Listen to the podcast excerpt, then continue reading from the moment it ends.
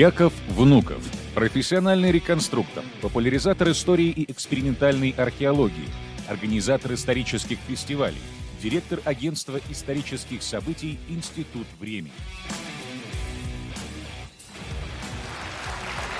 Да, я не могу понять, Яков, почему все так хотят происходить от скифов? Потому что скифы очень крутые. А вот в чем их крутизна, мы с вами попробуем сейчас разобраться. Перед выступлением мы немножечко исследовали мифы, которые бродят в интернете об этом народе.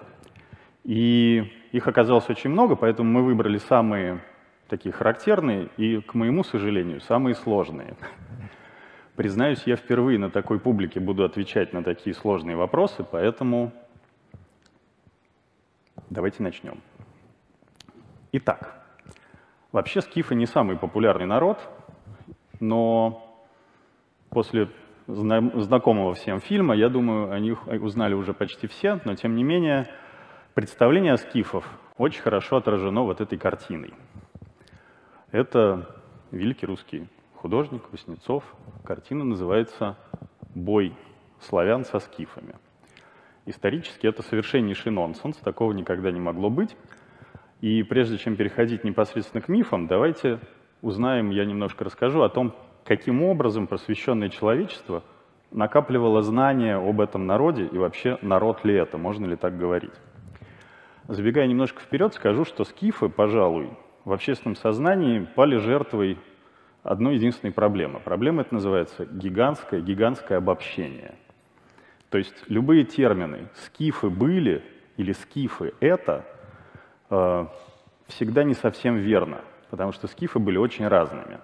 Но перейдем к делу. Э, как ни странно, скифы — это первый в истории России э, народ, который попал под предмет коллекционирования. Петр I, как вы знаете, путешествуя по Европе, приобрел такое качество, как ну, э, как сказать, ему нужно было чем-то бравировать, показывать, чем его страна отличается от Запада. И тогда он начал собирать различные древности, в частности, в основу Эрмитажа легла знаменитая сибирская коллекция Петра I скифского золота, которое было собрано на территории Сибири, то есть правильнее, наверное, говорить, скиф-сибирского золота. И таким образом уже изначально появился некоторый набор представлений о том, что скифы — это Сибирь, и то, что скиф — это обязательно золото. То есть мы начали знакомиться с этой культурой в основном в плане материальной культуры через вот эту вот золотую коллекцию. А к концу XIX века в сознание просвещенной верхушки общества проникла мысль о том, что скифы — это неотъемлемая часть русской культуры. Как это произошло? В 830 году при строительных работах недалеко от Керчи был найден удивительный, до сих пор поражающий нас обилием своих находок и красотой этих находок, курган Куляба. И кто чуть-чуть интересовался темой, наверняка знает прекрасный сосуд, на котором изображен скиф, натягивающий лук, скиф, которого болят зубы. Немножечко позже мы увидим фотографии этих находок. А, но сейчас я говорю о 30-х годах. Картина а, представляет уже конец XIX века, и тут, конечно, царь-батюшка хорош, но не он предмет нашего внимания, а обратите внимание на раму этой картины. На верхней ее части, вот посмотрите вот сюда, видите, здесь грифоны, не очень хорошо видно, но поверьте, там есть два грифона, которые терзают лошадь. А художник, уже понимая красоту и важность для российской культуры скифского звериного стиля привнес этот элемент на раму картины, который воплощает царя и все, что, над чем он царствует. А почему же именно скифы так запали в душу интеллигенции? Дело в том, что после открытия и начала раскопок в Помпей, в Помпеях Европа стала судорожно коллекционировать э, античные древности. Как вы знаете, на территории нашей Родины с античными древностями немножко туговато, они есть только в Причерноморье. И, по сути, исследование, которое вела Российская императорская археологическая комиссия, э, в частности тоже в Крыму, она противопоставляла западным, вот, ну, как бы мы сейчас сказали, ценностям, да, ценности российские. И ими стали именно скифские древности. Также в конце XIX века впервые в истории России на Красной площади было построено здание, которое было спроектировано уже специально для музея. Это здание Государственного исторического музея. И в нем есть шестой зал, зал античности, который представляет собой реконструкцию погребальной камеры того самого кургана Куляба, который в 30 году XIX века был открыт. Вот его фотография, посередине стоит саркофаг, и это свидетельство того, что очень глубоко укоренилась эта мысль о том, что скифы связаны с Россией э, в сознании людей. Кроме того, посмотрите на этого прекрасного парня. По-моему, кто угодно хочет быть на него похожим. Это же просто хипстер борода, окладистая прическа, и это изображение с великолепной чертомлыкской вазы, которая э, показывает сцену пира. Собственно, в сознании людей, понимаете, когда находят какие-то древности, о них нет никаких почти что письменных свидетельств, не совсем, не сразу понятно, а, собственно, чье это, кто были эти люди, на каком языке они говорили. И первое, что поддается анализу, это внешний их облик. Так как этот господин весьма похож на простого русского мужика, прическа с кобочкой, стрижка, очень похож. Поэтому э, в XIX веке многие ученые говорили о том, что это прародители славян, и вот картина Васнецова, с которой мы начали, она, собственно, не была грубой ошибкой того времени, но теперь мы знаем, что это не совсем верно. Итак, первый миф, с которого мы начнем, он один из основных – это то, что скифы — это целостный, обособленный этнос, который существовал долгое время на некой территории. Для того, чтобы разобраться и понять вообще глубину обобщения в отношении скифов, скажу только то, что сам термин «скифы» они себя так никогда не называли. Скифы — это слово греческое и, видимо, обозначает стрелков или лучников — а, не буду вдаваться в нюансы лингвистики. Здесь вот приведены некоторые а, построения. Дело в том, что не только греки, но еще и вавилонские, ассирийские источники упоминают этот народ, потому что в начале своей истории, которую мы знаем из летописных э, данных, а, скифы совершили поход в Азию и дошли даже до Египта, и там от них откупился один из э, фараонов. И они там наделали шума и, конечно, тоже попали в аналы, и там они назывались словом ашкузаи или ашкузи. Ничего общего, в принципе, со скифами. А при этом Геродот, греческий историк, отец истории, в своей четвертой книге пишет о том, что скифы сами себя называли скалотами. То есть первый тезис заключается в том, что даже само название скифа, оно достаточно условно. Ну и посмотрим, из кого же состоит а, что же под этим словом скиф и сейчас мы подразумеваем? Есть три смысла этого термина. Первый узкий смысл и чаще всего используемый – это ираноязычная общность племен, которая населяла Северное Причерноморье.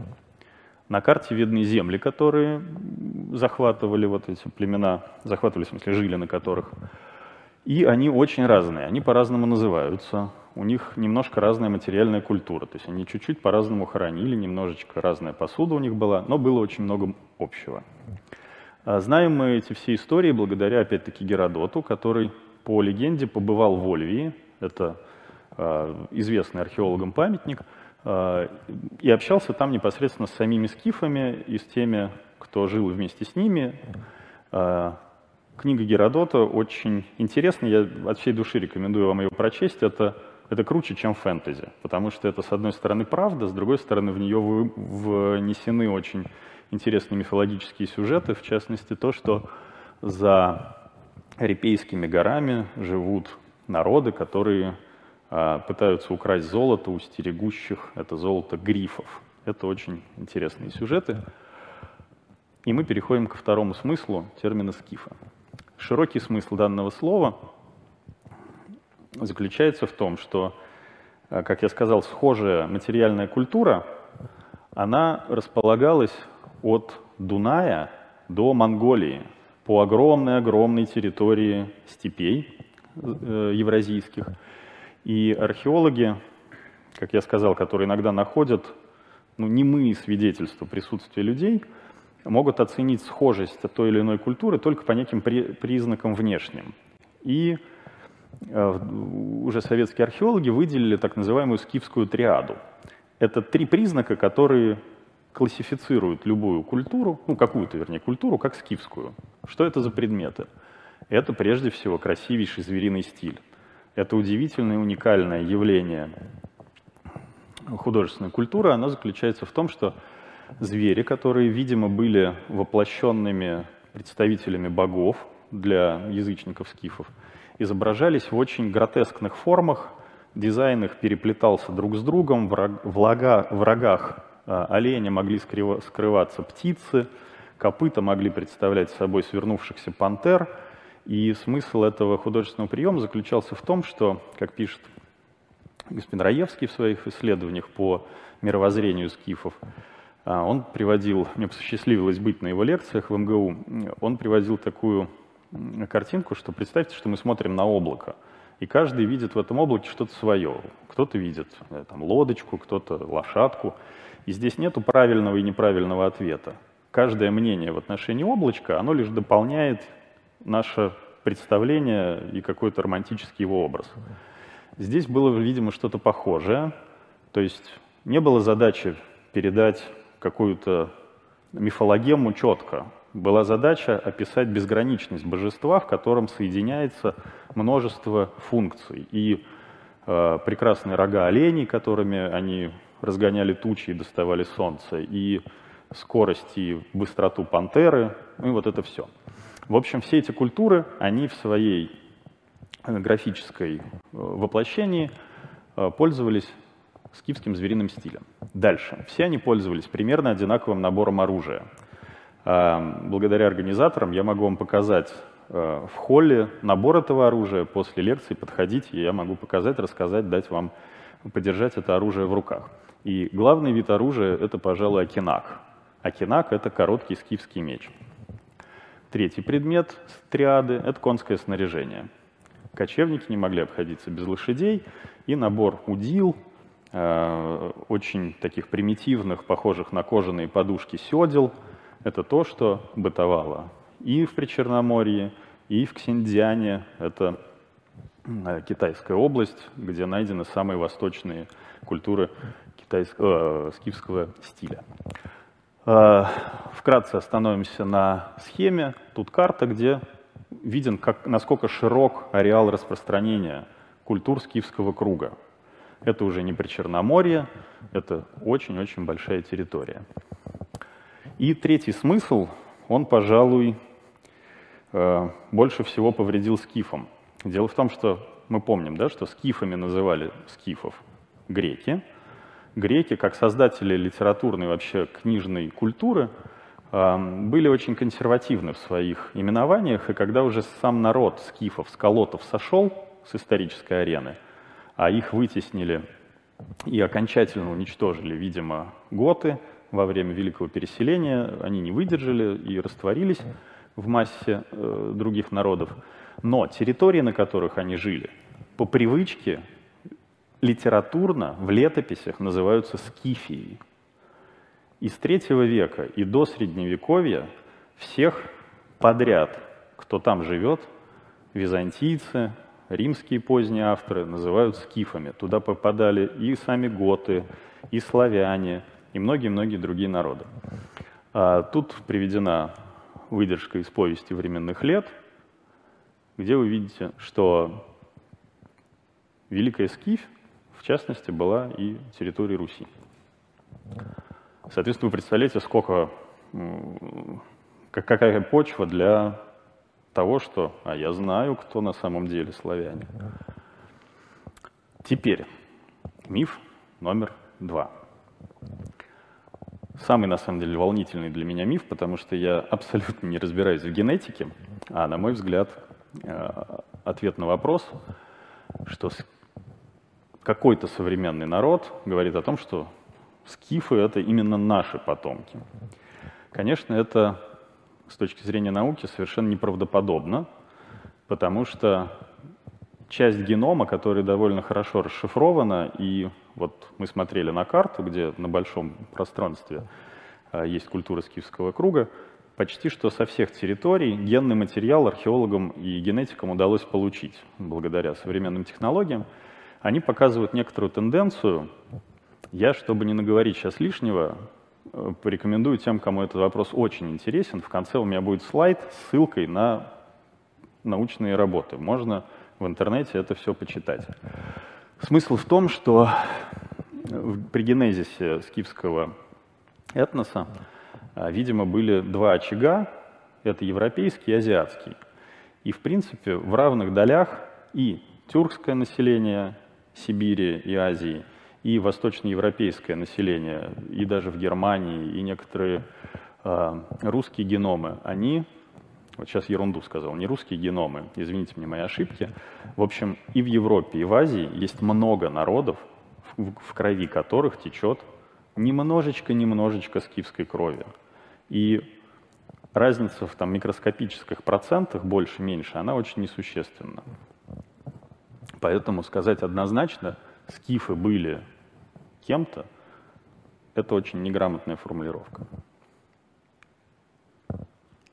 Миф третий. А, то, что в обыденном сознании людей скиф представляется как лихим наездник на коне, который ничего не делает, кроме как воюет и завоевывает свою э, необъятную империю, конечно, немножечко неверен. Скифы были разные, и изображение показывает, что, во-первых, эти парни сражаются не на коне, А во-вторых, скиф — это не только кочевье. У скифов были и города. И сам Геродот, о котором я сказал, что больше всего информации о скифах мы знаем от него, он пишет о том, что были кочевые скифы, а были оседлые, которые так и назывались скифы-пахаря, то есть те ребята, которые пахали землю. Посмотрите, вот даже на карте археологической, городища, то есть это укрепленные поселения, в которых располагались ремесленники, пожилые люди, те, кто почему-то разорился и не может кочевать, у него нету стада. То есть скифское общество было очень разным. Массу его составляли кочевники, но не только кочевники. Также есть миф, что скифы — это только конные войны, никаких других они не знали. Это тоже не так. У нас есть несколько литературных свидетельств и античных, и вот изобразительных. Вы видите, что двое ребят, какой-то, видимо, дедушка наказывает внука, там, сидеющий, вернее, лысый джентльмен кого-то наказывает. в тексте присутствует слово «пехотинцы».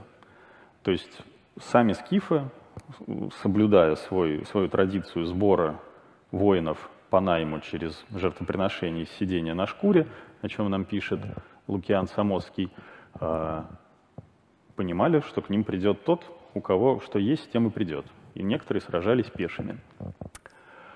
А, удивительно, но греки, будучи людьми богатыми, гордыми и очень ценящими свои а, приверженность к своим городам-полисам, они считали, что Э, греков могут бить только не греки. То есть полицейские функции в Афинах однажды начали выполнять наемные скифы, потому что грек не мог ударить грека, это как было некрасиво. И кто-то, не помню сейчас точно, из великих греческих писателей писал о том, что какой ужас, в Афинах варвары палками бьют эллинов. А, опять-таки они были не на лошадях. Наемные воины, представляете, служили в Афинах полицейскими. И на греческой вазописи есть много сюжетов, где изображены скифы, которые пешими сражаются или прислуживают греческим гоплитам, а гоплиты — это участники фаланги э, греческого боевого построения. И здесь вот то же самое. Парень в штанах в полосатых, с рукавами у него явно какая-то одежда, они бегут куда-то с гоплитом по делам. Не на лошадях. А, Одна из моих любимых тем, и ко мне подходил юный любитель истории фехтования, который интересовался, а зачем в скифской стреле дырочка. Вот дырочка в скифской стреле, по мнению многих черных археологов, а, мнение они это высказывают обычно на форумах и там, где продают свои незаконные находки, а, мнение о том, что это свистящая особенная стрела, она особенно поднимает цену этой стрелы. Не было у скифов никаких свистящих стрел. А, чуть позже я покажу, в чем там производственная загвоздка, откуда появляется дырочка. И также, кто захочет, может на стенде посмотреть эту стрелу. Скифские луки не были сильно мощными, потому что, во-первых, в скифе было не все хорошо с древесиной, с качественной. То есть там не рос тис, который нужен для английского большого лука. А, и луки у них были композитные. На изображениях вы видите, что они были не длиннее длины руки. То есть это около 10, о, господи, 10 минут, около не больше метра.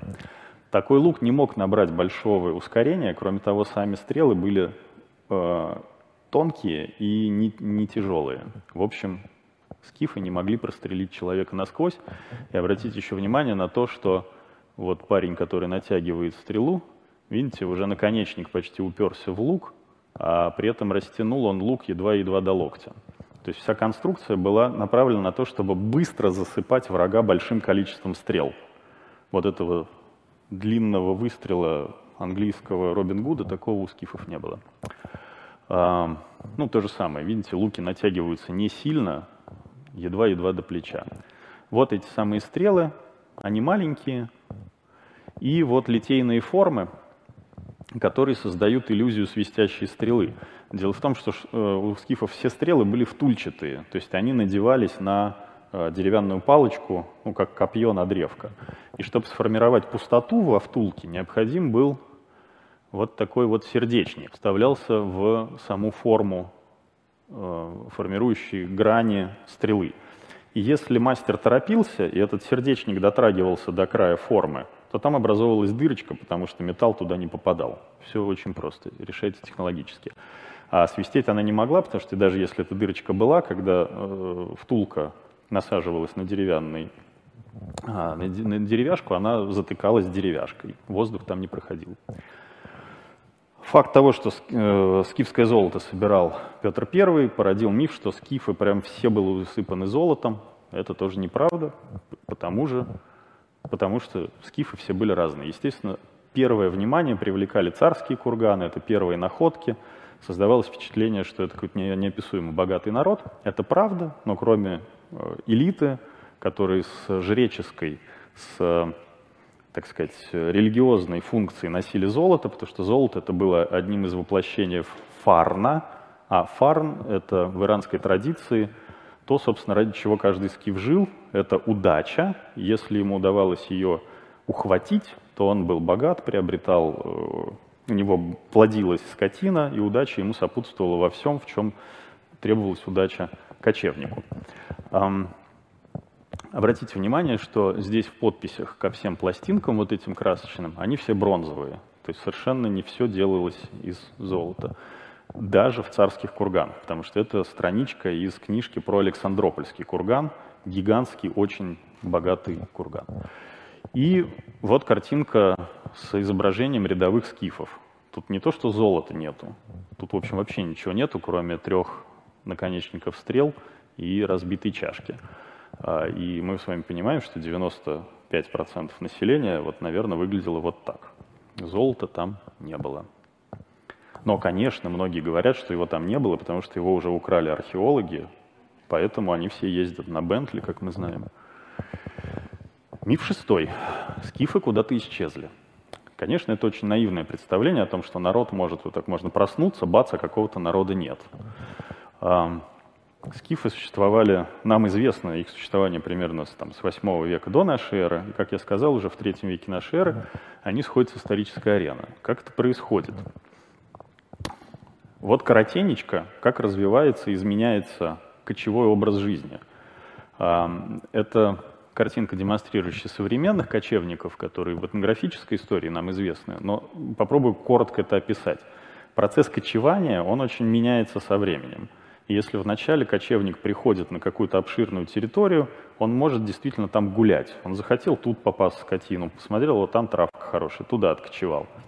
Постепенно людей больше, а мы знаем, что еще и сам факт скотоводства, вытаптывания скотиной плодородного слоя приводит к тому, что пастбища беднеют. И скотоводу все время, экстенсивное скотоводчество требует все время переезжать куда-то. Когда вот эта воля кончается, то э, за разными родами фиксируется юридически, то есть они знают, что вот этот участок наш. Во-первых, появляются междуусобные войны, кочевье превращается не в гуляние, куда захотел, а это постоянная перекочевка от зимних к летним кочевьям. И, собственно, вся романтика жизни обычного скиф-скотовода, которых было большинство, заключается в том, что он летом кочует на одном месте, зимой на другом. Все. И постепенно, уже даже при таком кочевании земли и корма не хватает, и они учатся у оседлых племен земледелию. То есть они начинают подсевать немножко проса, каких-то злаков для того, чтобы в голодные годы подкармливать скотину. То есть уже часть скифов начинает заниматься земледелием, может быть, что-то они там войной добывают, обменом, но тем не менее а, постепенно бытование вот, э, скифов превращается к необходимости связаться с землей крепко-накрепко.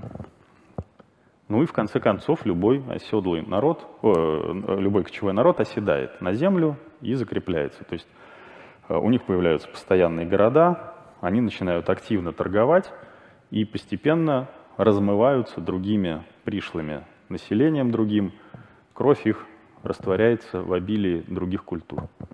Также это случилось и со скифами. То есть говорить о том, что скифы исчезли, это довольно странно. Вот, собственно, тут немножечко такие славянизированные скифы, у них какие-то рубашки с русской вышивкой бело-красные. Но сам образ того, что вот это вояки, которые охраняют при перегонке свое стадо, чтобы соседи не напали, вот мне кажется, что это наиболее адекватная иллюстрация и, кстати, это алтайский художник. Кибитки, на которых они кочуют, это правда. Собственно, это все, что я хотел вам рассказать. Спасибо за ваше внимание и призываю изучать историю скифов. Они очень разные, интересные. Я веду паблик ВКонтакте под названием «Скифы». Задавайте вопросы, там много интересных лекций. Я вас приглашаю участвовать в жизни этого паблика, и, быть может, кто-то из вас захочет стать реконструктором лихо поскакать без седла и поучаствовать в наших безобразиях и обещанные материалы. Возможно, сейчас нам еще предстоит безобразие, потому что кто-то прорывается на сцену, прорывается вооруженный человек. Готовы ли вы ответить за свои слова? На сцене вредный оппонент. Михаил Родин, автор и ведущий проектов «Родина слонов. История конфликтов». И прошлое пришел к нам с мечом. Я не мог понять, при чем здесь меч в названии нашего блока форума. Теперь я понял. На самом деле я очень мирный оппонент, я просто боюсь, э, может быть, твоей возможной нервной реакции на мои э, вредные вопросы, поэтому решил... Пос, посмотрим, посмотрим, я ничего не гарантирую. Хорошо. А, первый мой вопрос э, будет э, звучать так. В самом начале ты озвучил совершенно верную мысль о том, что Скифия — это огромная территория, и когда мы говорим о скифах, скифах в широком смысле слова, мы имеем в виду культурный тип — который существовал от э, нашего Крыма и до Китая. Соответственно, это не может быть один народ. Но потом как-то все время все равно скатываешься в описание одного народа. А хотелось бы про различия. И тут очень важная мысль э, о том, что многие народы пытаются претендовать на то, что они являются потомками скифов. И э, я знаю просто этих людей, они очень бесятся, когда всегда говорят про то, что скифы — это ираноязычный народ. И ты про это тоже упоминал. И понятно, почему мы про это знаем, потому что это фиксируется как раз в западной части Скифии э, по именам и так далее. Но э, мы понимаем, что вот на всей этой огромной э, степной территории они, в принципе, не могли быть... он заточен. Я проверил, где он заточен, поэтому я знаю, что ему лучше колоть. Вот. Э, они не могли быть генетически одной популяцией, просто потому что это огромная территория. Сейчас как раз генетика говорит о том, что там разные э, притоки крови, скажем так, были. Но и в культурном смысле слова они, скорее всего, были разными. Ну, в том смысле, что и наименование, и самосознание, и так далее. И вот эта скифская триада — это то же самое, как мы сейчас все ездим, самая популярная машина седан. А, все пользуются большая часть не кнопочными телефонами, а смартфонами и так далее. Вопрос. А могли ли быть э, в составе тех же самых алтайских скифов и вот туда, ближе, в ту сторону на восток, люди, которые говорили, например, на прототюркских языках, на протомонгольских языках и так далее и тому подобное?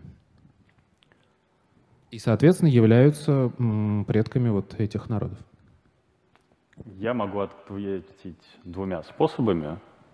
То есть я могу сказать «да», могли быть. Это будет правдой, но очень коротко. А могу ответить следующим образом, что это самый мой нелюбимый вопрос, потому что Михаил совершенно прав. Поэтому я это, тебе и задаю. Это, это, да, это вызывает самую большую бучу вообще вопросов в интернете. Почему вы вот думаете так, всю историю переписали? А, я действительно считаю, что так могло быть.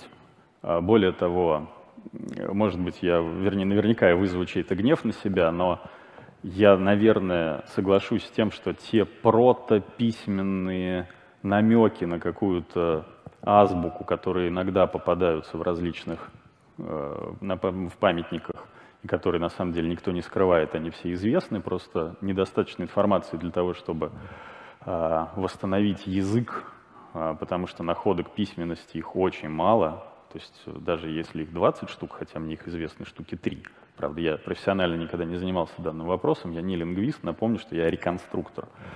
А, этого все равно очень мало для описания реставрации языка, воссоздания его. Поэтому однозначных доказательств у науки этого нету. А что насчет, вот точно так же, как мы же знаем про ираноязычность э, западной части Скифии, э, в, э, благодаря упоминаниям в источниках других народов, да, там имена, например. Да, и это... А что с, с Востоком по этому поводу? Не занимался вопросом, вот извините, не могу ответить. Я в этом просто дилетант.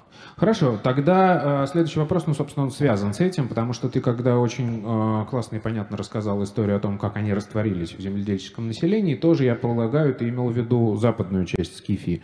А что там произошло на востоке, как раз в Алтае? Потому что там, ну, таких оседлых земледельческих народов в этой, в этой зоне, в общем-то, и не было. И что с ними там произошло? Там кто их поглотил, скажем так? А вот для этого необходимо больше археологических исследований, потому что, а, во-первых, э, сложность заключается в том, что нам известны только погребальные памятники. И мир мертвых, он не тождественен миру живых. И вы понимаете, что даже если мы нашли там горшки золота и оружия, то это совершенно не значит, что живые люди пользовались именно этими горшками, именно этим золотом и оружием. Поэтому вот даже в отношении золота я не успел рассказать, что даже в царских курганах золота много, но совершенно не факт, что при жизни цари все это золото носили на себе. Не исключено, что это был такой билетик на тот свет, э, когда человек каким-то образом появлялся там, в верхней степи, видимо, его по этому золоту как по одежке встречали, и он занимал ту нишу социальную, которую необходимо было. Но таскать это все при жизни каждый раз, выходя подоить кобылу, совершенно было не обязательно. Вот, это я к тому, что у нас слишком мало информации. И в отношении их оседлости у нас, например, есть изображение на писаницах, а, я не помню, это Алтай или Саяны, где изображены дома. И э, скифские культуры пазырыкского типа, таштыкская культура, известно, что они хоронили в гигантских срубах, это к вопросу о том, что именно русские придумали строить срубы. Это далеко не так, это очень-очень древняя традиция и технология. Эм, из вот таких стволов лиственницы созданы срубы, в которых значит, лежат покойники. А на писаницах это э, выцарапанное на скалах изображение бытовых сцен, там есть животные сцены, охоты, пасущийся скот, и там есть дома. Поэтому, насколько было оседлые населения скифского, сибирского, сибирской части. Вопрос, по-моему, дискуссионный. Окей, хорошо. Тогда у меня последний вопрос. Э, не знаю, у тебя времени не хватило или ты старательно избегал этой темы, но э, мы знаем, и сейчас у нас все больше информации благодаря современной археологии, которая активно сотрудничает с антропологами. Там есть просто забавная история, что раньше, когда находили погребение с оружием, всегда говорили, а, ну вот мужик. А сейчас начали проводить антропологические исследования, выясняется, что половина этих людей хорошо вооруженных и даже в доспехах — это женщины. Ну, не половина. Ну, много. И вот буквально когда полтора-два года назад девица 5 был раскопан курган очередной, где нашли совершенно замечательный Валерий Иванович и его команда да. троицу вооруженную. Вопрос, как ты думаешь, можем ли мы все-таки говорить о том, что миф об амазонках э, возник благодаря знакомству ну, со скифской культурой? Безусловно, мог. И думаю, что так он и возник. Но вопрос, на самом деле, несколько шире, потому что миф об амазонках очень просто как сказать, обычно простые ответы, они не совсем полные, потому что сам феномен вооруженных женщин, а, он романтичен, он в духе времени нашего и легко разносится по степи, э, интернета степи, я имею в виду. Информационной степи, да. информационной степи, да. Но тут, мне кажется, нужно исследовать не просто археологические э, находки и анализировать там возрастной Э, возраст погребенных женщин, потому что есть мнение, что молодые девчонки собирались в такую социальную прослойку незамужних барышень, и чтобы значит, лихо выйти замуж за славного парня из соседнего стойбища, надо было завалить хотя бы одного врага. То есть это была такая степная инициация. Есть такое мнение, и даже подтверждающие источники летописные есть на эту тему. Но вопрос значительно шире, потому что в том же погребении была, видимо, незамужняя бабушка. Вот. То ли так старые девы как бы выглядели у скифов, просто никак ей не удавалось, значит, победить одного врага, вот дожила до седых волос и все. Вот. Но нужно э, сравнивать с этнографией, есть ли в каких-то, может быть, не знаю, там в Африке, в океане, где-то женские общества, которые пользуются оружием в силу чего-то. А может быть, это вопрос демографический, если все мужики ушли на фронт, то женщины берут в руки оружие, им ничего другого не остается. Хотя это тоже такой спорный вопрос. Ну, Валерий Иванович как раз тот же самый предполагал, что они просто во время отсутствия мужиков охраняли стада и точно так же, ну, как бы жилища свои, поэтому им нужно было... Ну, мы понимаем, что охранять стада, пока нет мужиков, это не повод класть оружие в могилу, потому что если ты этим позанималась Согласен. два месяца, а при этом жила 40 лет без этого, то, ну, как бы зачем? Вот, то есть тут какой-то больше... Нужно больше копать и больше читать античных авторов и ездить в экспедиции, а значит собирать научную информацию для того, чтобы развенчивать мифы. Спасибо тебе большое за классный доклад. Спасибо. Так не заканчивает вредный оппонент. Черт побери. Но ну, мы сейчас проголосуем. Ты сейчас прокололся, так сказать. Прокололся, хоть и с мечом. Для... Подожди, подожди. Ну, тебе, правда, еще рано вручать подарки. Ну ладно, мы вручим. Ты у нас еще на следующем докладе, надеюсь, исправишься. Спасибо. Давайте-ка проголосуем. Как вы оцениваете вредность Михаила Родина с мечом? Добрый друг с мечом или мастер каверзных вопросов? Проголосуйте, перейдите по ссылке. Те, кто в чате, или те, кто в зале, тоже могут это сделать. А мы переходим к вопросам наших зрителей. А, а да. а вы, меч, а вы шлем на всякий случай держите? Так? Ну, у вас вооруженные люди на сцене. Я немножко опасаюсь. И правильно, замечу. Значит, вопрос от Сержа Любомудрого, нашего зрителя. Некоторые венгерские имена напоминают скифские. Просто мода у венгров или среди скифов были не только инано, но и угроязычные или всего лишь созвучие? Всего лишь созвучие. Спасибо. Вот лаконичность – это то, что я люблю. Пожалуйста, вот там двумя руками машет молодой человек. Представляйтесь, пожалуйста. Здравствуйте, меня зовут Илья, Санкт-Петербург.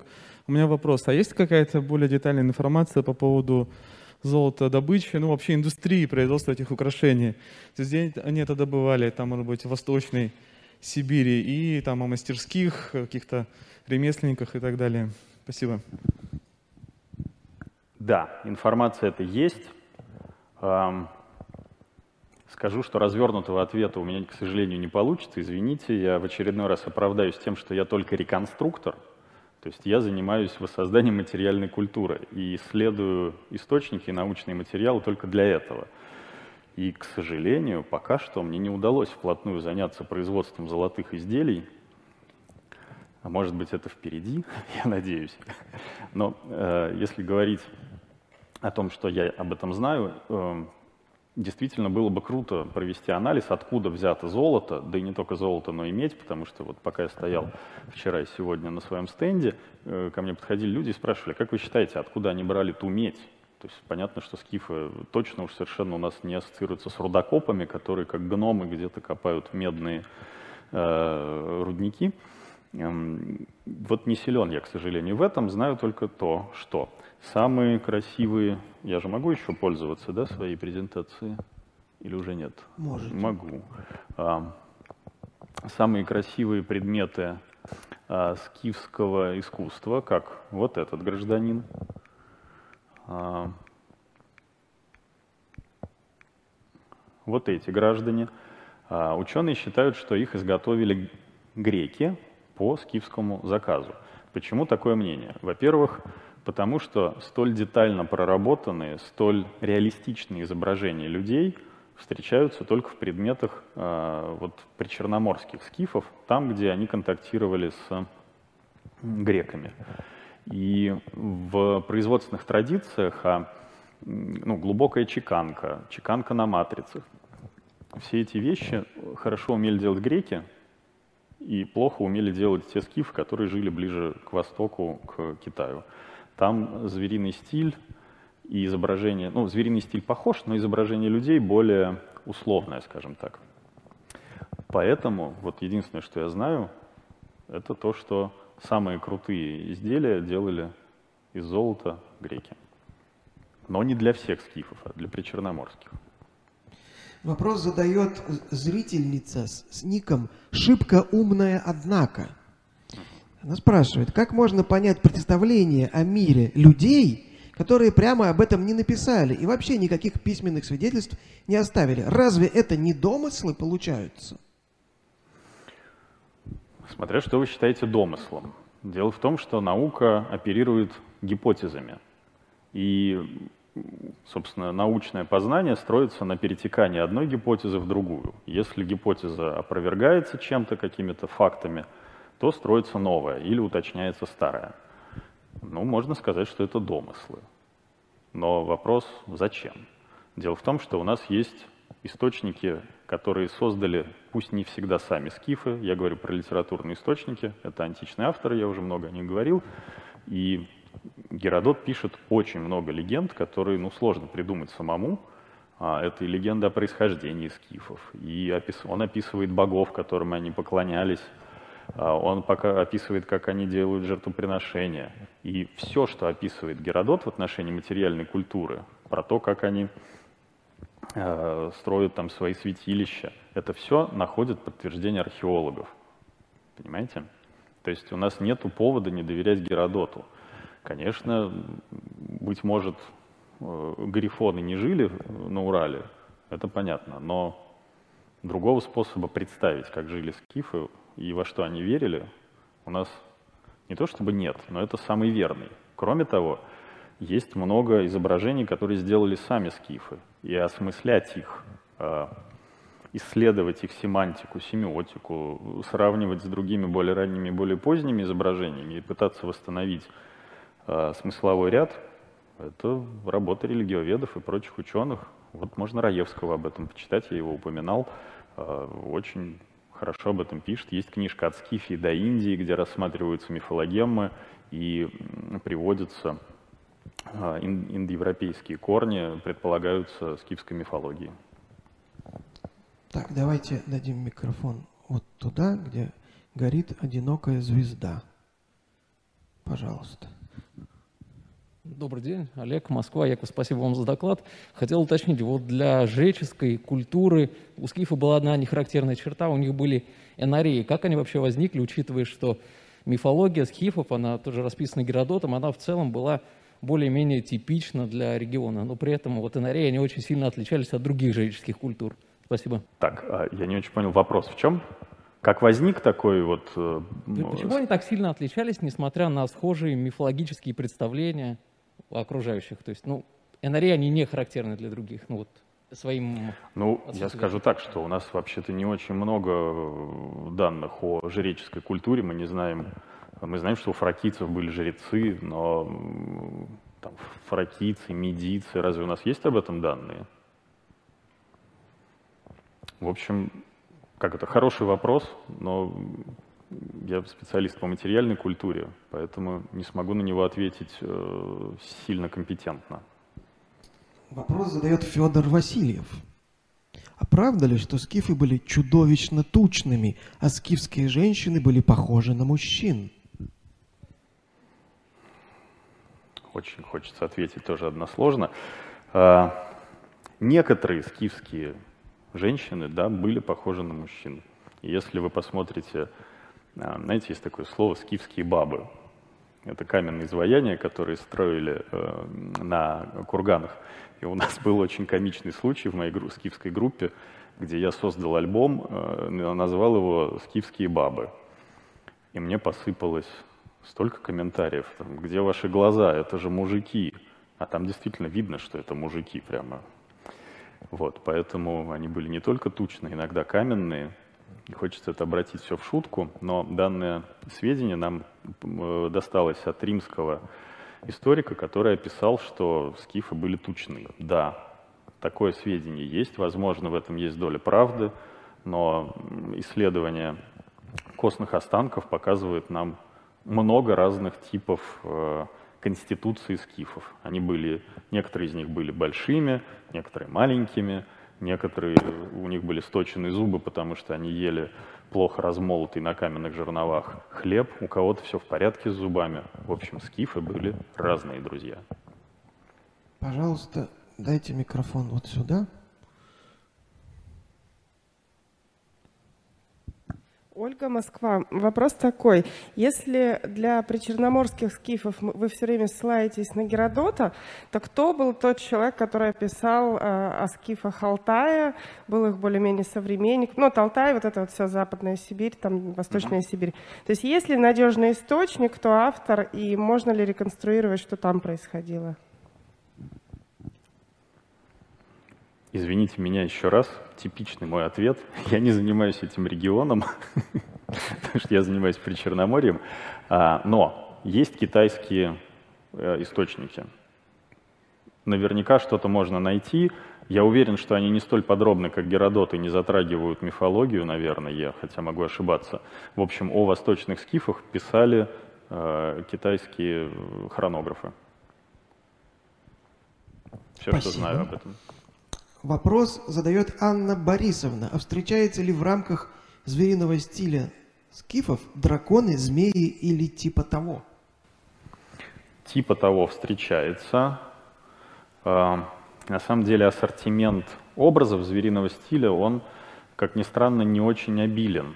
И хотя скифы и греки для скифов при Черноморье, моем любимом, изображали многие животные, например, есть восхитительная э, пектораль из толстой могилы, это такое широкое-широкое золотое украшение, которое было а, на войне.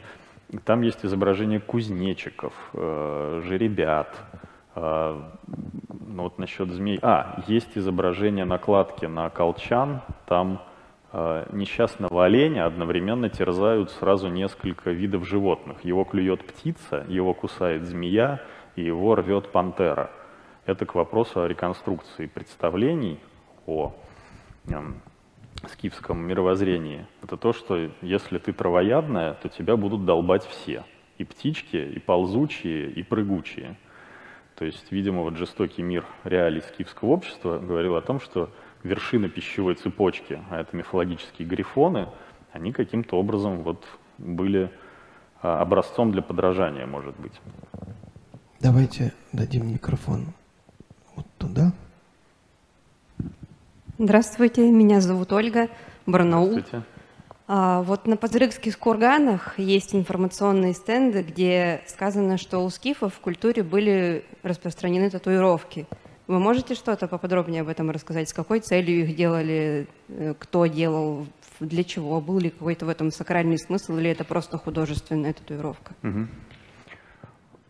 Вне всяких сомнений, сакральный смысл в этом был. И действительно, когда Пазырыкские э, курганы открылись, а э, маленькая преамбула — это ну, необычайное происшествие в истории мировой археологии, когда нашлись эти курганы. Дело в том, что на Алтае в силу климата на высокогорных плато э, ку- курган сверху засыпался камнями, то есть э, погребальная яма уходила за линию дневной поверхности, а сверху заваливалась камнями. И когда вот эти срубные как бы дома, в которых лежали мертвецы, в них прогнивала крыша, и э, камни попадали туда, там образовывалось за зиму оледенение, которое из-за камней летом не могло растаять. Получалось, что э, мы имеем так хорошо замерзший материал археологический, что там сохранилась кожа, войлочные изделия, э, дерево, гривны тончайшей резьбы из дерева, покрытые тонким-тонким золотом.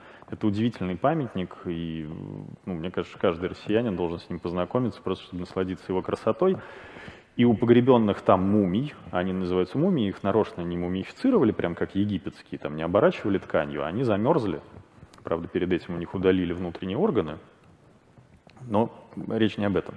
Мы знаем, что на том уровне развития культуры, которая была у скифов, любое изображение несло некий смысл. То есть э, это всегда язык. Нельзя было просто так нарисовать зайчика на кружке. Они, у них, они так не мыслили, у них не было изображения ради дизайна и красоты. В каждом изображении был какой-то смысл. А, К сожалению, мы не знаем рядовые погребения пазырыкской культуры, и мы не знаем, татуировали ли себя простые пастухи. Те ребята, которые погребены золотом, э, принадлежат, конечно, к элите, но вообще татуировка в человеческой культуре известна с, э, ну, сам Эдсон, наверное, с, это начало бронзового века, тоже замерзший парень, у которого татуировка сделана очень интересным Там способом. даже не бронзовый, там меднокаменный еще. Ну да, да, у него бронзовый топорик, то есть это самое-самое такой конец каменного века.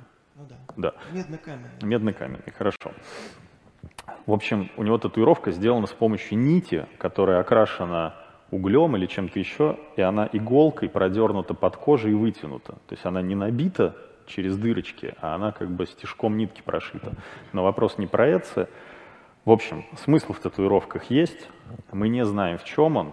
Кроме погребений на э, Алтае в Пазырыке, татуировки есть еще у э, представителей вот китайского варианта скифской культуры в пустыне Такламакан, найдены в Ксиньцзяне, провинции Ксиньцзян. Там у ребят тоже есть татуировки. Вопрос задает Анна из Нижнего Новгорода. Что у вас самое любимое в культуре или истории скифов? Что заставляет нежно улыбаться при воспоминании?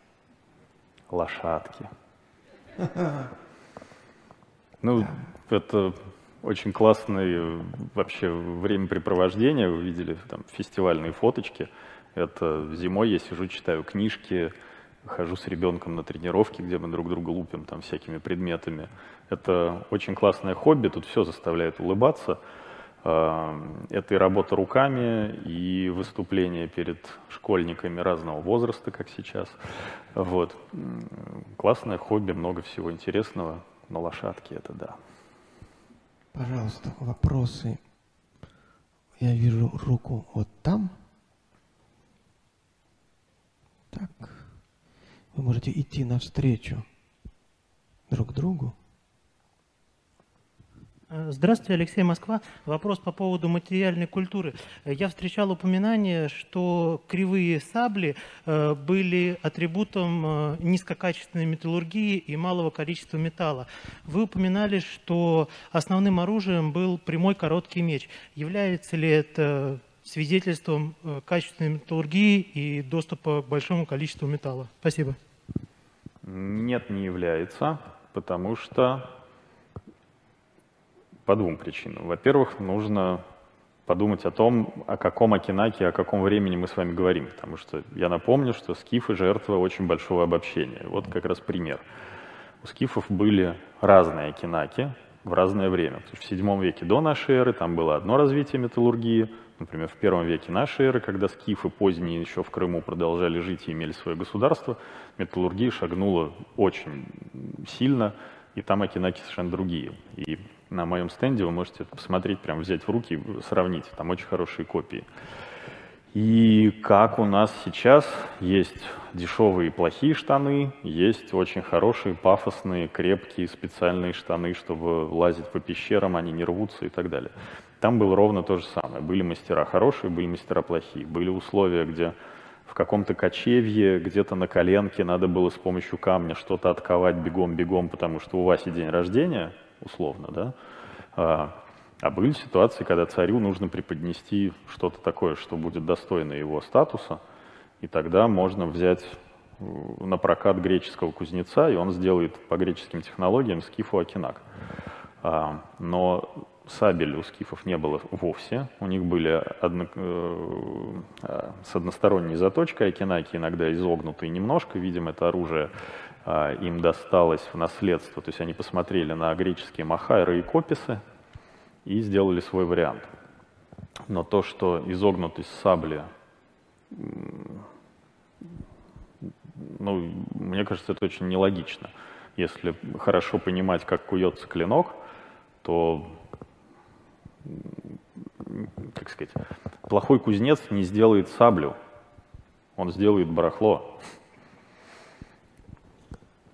Вопрос от Карла Августа Аванти – Народы, согласно материальной культуре, являвшиеся скифами, воевали между собой, где найдены следы значительных баталий, массовые захоронения. Массовые захоронения мне неизвестны. А, народы точно совершенно воевали между собой, причем они больше воевали между собой, чем с Дарием.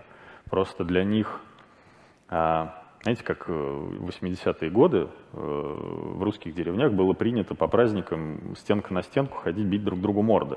Это не считалось чем-то сверхъестественным, и это было в традиции, то, что сейчас называется. У них было то же самое, пойти навалять соседям за то, что они увели у них девчонку а, или кусок стада, это было обычным делом. И поэтому при этом как бы порешить пару людей тоже, ну, ерунда.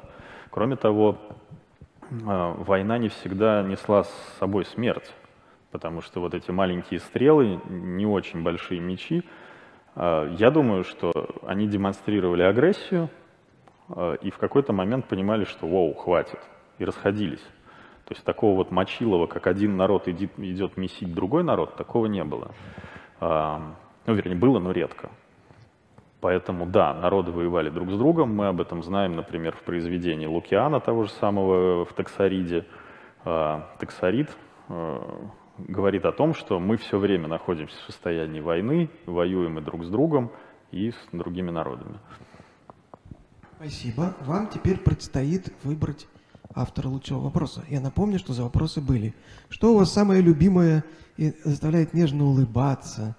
Э, Некоторые венгерские имена не, не, не напоминают ли скифские. Как можно понять представление о мире людей, которые ничего не написали, разве это не домыслы? Правда ли, что скифы были тучными, а женщины похожи на мужчин? Встречаются ли у скифов драконы, змеи? Э, воевали ли скифские народы между собой? О производстве золотых украшений, об отличиях жреческой культуры? Кто описал восточных скифов? О скифских татуировках – о металлургии и оружии. Кому достанется книга издательства «Питер. Эпоха человека» и дорожный набор от gen.ru? Достанется человеку, который спросил про жрецов. Про жрецов. А в отличие от жреческой культуры, если не ошибаюсь, это Олег. Олег получает книгу «Эпоха человека» и дорожный набор от gen.ru. Давайте теперь посмотрим, как наши зрители оценили вредного Михаила Родина. Давайте посмотрим интересный собеседник, но все-таки это уже неплохо. Но я, я-то думаю, что Михаил на самом деле просто разминался, и к концу следующего ну... доклада он просто озвереет по-настоящему. А, пока что а, Яков получает от нас подарки. Пингвинопитека, такого сабзира скифского, деревянные часы от э, Фанпин. Да, складывает в, ш- в шлем. Сейчас на экране должна появиться Спасибо. да, фантазия Юлии Родиной на тему вы- выступления. Посмотрите хотя бы. Да, Простые археологические данные приводят нам огромное количество типов оружия. А, Именно типов э, меча, которые, в общем-то, друг от друга достаточно сильно различаются. Да. Сюда, вот это вот та самая жуткая рельса, которой человека с лошадью пополам и все. Мы говорим здесь уже 30 минут про меч как про единую сущность. Как видите, это не просто атака абы как. Это прием, в котором занимается линия атаки, фиксируется оппонента оружия и происходит попадание. Происходит атака, занимается линия, существует под- э, поддержка атаки и более того, выход из атаки. Скажите, пожалуйста, насколько реалистичны были поединки, когда у противников были разные виды оружия, например, шпага против двуручного меча? У этого есть специализация в одну линию, у этого в другую.